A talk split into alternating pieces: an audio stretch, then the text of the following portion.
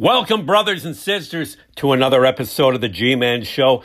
I'm the G Man, Ron Gerard, and you are booked for passage on the mothership of social media. This week, we open our vault of treasures and select another legend from the diamond. Our headliner is Chicago Cubs icon, sweet swinging Billy Williams. Now, back in 1931, jazz great Duke Ellington wrote the monster hit. It don't mean a thing if it ain't got that swing. Do wop, do wop, do wop, do wop, do wop, do. Now, that could very well be Hall of Famer Billy Williams' theme song. To see him at the plate was like observing perfection. And he'll speak on that on Curtain Call. Now let's go to some background information on the man from Whistler, Alabama. From 1960 through 1970, Billy Williams held the title of the National League's Iron Man after he played in a record 1,117 consecutive games. The six time All Star and 1961 Rookie of the Year won the National League batting crown in 1972 when he hit 333. Now, he was quiet and unassuming, but he wasn't shy when he stepped into the batter's box. He finished with a lifetime batting average of 290 with 426 home runs and 1,475 RBI. Williams played on the 1969 Chicago Cubs team that came ever so close to winning the pennant. It featured Hall of Fame manager Leo Durocher, position players Ernie Banks, you remember Mr. Cub, Ronnie Santo at third base, and pitcher Ferguson Jenkins. They're all in the Hall of Fame. Williams was elected to the Hall of Fame in 1987. Now, this interview was conducted in Pittsburgh in that magic year of 1987. Here we go. Billy, uh, long story career for you, uh, ending with, of course, uh, the Hall of Fame. But uh, people remember you. The first thing that comes to mind the great swing, the sweet mm-hmm. swing of Billy Williams. Now I know everybody might have thought that comes easy because you made it look easy, but it, you probably put a lot of hours into that. Well, certainly. Uh, I remember when I first uh, started playing baseball, when I found out I had uh, a quick bat, and I know it's raw talent, but uh, with my willing to work and willing to perfect it, and to meet up with a guy in 19, uh, what was it, 58 or 59, guy by the name of Rogers Hornsby. So uh, we worked and we worked and we worked until we perfected swing. And I think a lot of people in baseball uh, saw me play in the big league and they say sooner or later, you know, with that swing, making good contact, he will eventually win the batting title. And of course, I did that in 1972. But uh, I put in some long hours, uh, you know, trying to perfect the swing. I think one of the most important things was being able to hit strikes, learning the strike zone, the ball coming over home plate. Billy, uh, you were a guy that you played with the great Ernie Banks. You played with the with the, some great ball players on the Cubs. There, uh, did you ever feel throughout your career maybe you didn't get the due that was you, you did at the end because you're a Hall of Famer, but uh, while you were playing, uh, you know, you were just the, the most steady guy, consistent. Well, sometimes if you do things on a steady basis, a lot of people take you for granted. But uh, you know, playing in Chicago, and I know that uh, when I first came to big league, and myself and Ron Santo, we came to big leagues. Ron Santo came in 1960, and of course, I came in uh, 1959, but I came as stay in 1961. But Ernie had been there for about five or six years. And I mean, every year, you know, he's doing it. He hitting 35 and 40 home runs winning the most valuable player in 58 and 59. And certainly, you know, the fans going to, uh, uh, you know, he's going to be one of the favorite of the fans in Chicago. And uh, I, I could live with that. Uh, I think one of the one of the most uh, things that we all didn't get recognized uh, a little bit more is not having to play in the World Series. I know that we played, we was exciting uh, the 67 year through the 70, 72, 1972, and we almost won the division in 1969, which the Mets won. They was destined to win because they went, went on and beat Baltimore.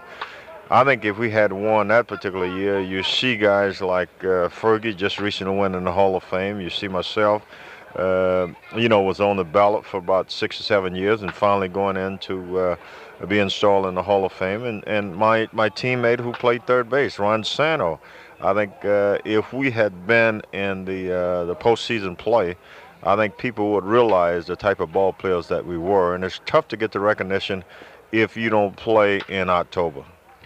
Well, you're right, and uh, you know that's a showcase, and everyone everyone uh, takes notice. But uh, you were the Iron Man for so many years.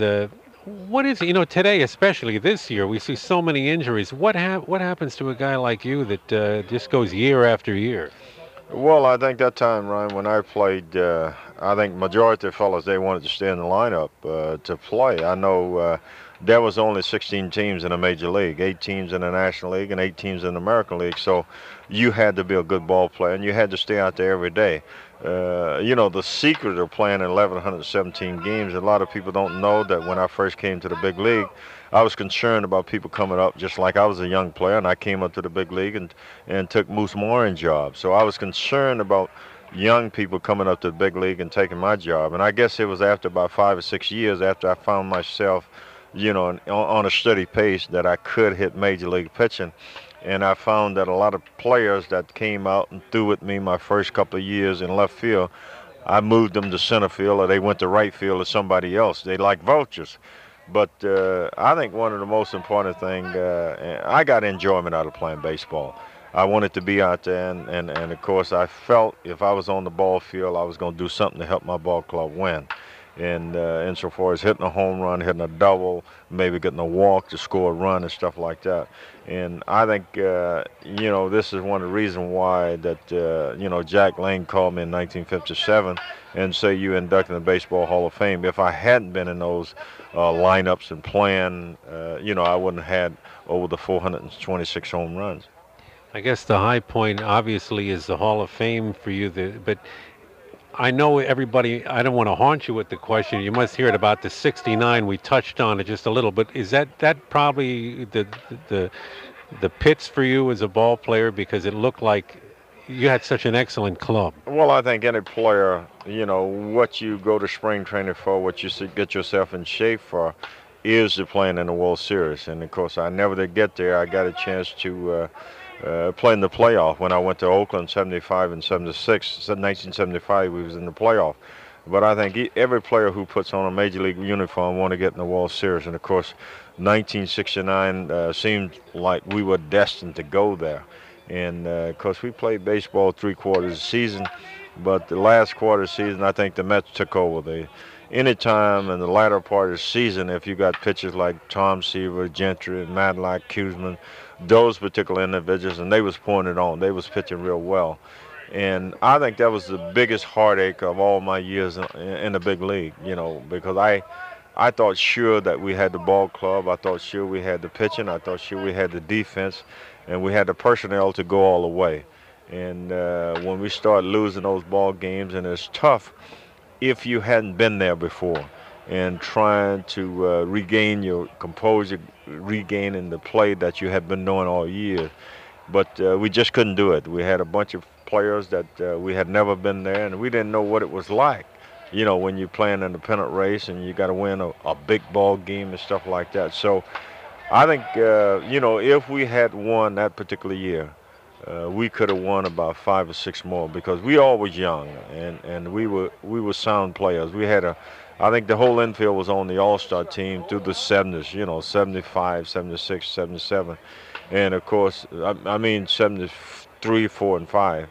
But uh, we had a good ball club. And, and one of the most uh, agonizing thing, and I hear about it all the time now, uh, because we didn't win. And I like to, you know, say that uh, we played good sound baseball, but the Mets played better. I think they, they, they, they played, they would have beat anybody. What was the best year, the one that gave you the most satisfaction? I was talking with Hank Aaron. I, I mentioned uh, 57, and he said, yeah, but for him personally, 59 was the year he felt uh, he had the best year. He, he was hitting everything. He could have hit 400 maybe. Well, I, I, I think uh, my best year was 1970. Uh, although I won the batting in 1972, it was satisfying to me when you win a batting that that know you was consistent all year. But I think insofar as uh, producing runs, 1970 was a year because that year I hit 42 home runs. I scored like 130 runs. Uh, you know, I drove in about 190 runs. So I think uh, any player who hit where I did in the lineup, I hit third. And uh, every year I wanted to hit better than 30 home runs. I wanted to drive in 100 runs. I wanted to score 100 runs. So those are three things I wanted to do, and I surpassed all those marks by a long shot. Uh, insofar as having good years, I think this was the most productive. This was a career year for me in 1970 season. Well, you could have said that almost about any year with Billy Williams. You were one of the one of the greats. You're, you, they have you enshrined in Cooperstown. What else can we say? But you're one of the guys. A lot of people they say, well, they're in, but maybe they shouldn't be. You're a guy that there is no question. Uh, you where you where you belong. The only other place you belong is on the ball field here. But I thank you for taking some time out, Billy. Well, thank you very much, Ron, for having me on your show, and good luck to you in the future. Thank you very much. Sweet swinging, Billy Williams. He walked softly, but he carried a big stick. I trust you're all staying strong. You know the bell's going to ring soon, so keep your hands up, your chin down, shoot the jab. And don't make me look for you. I ain't afraid of nobody.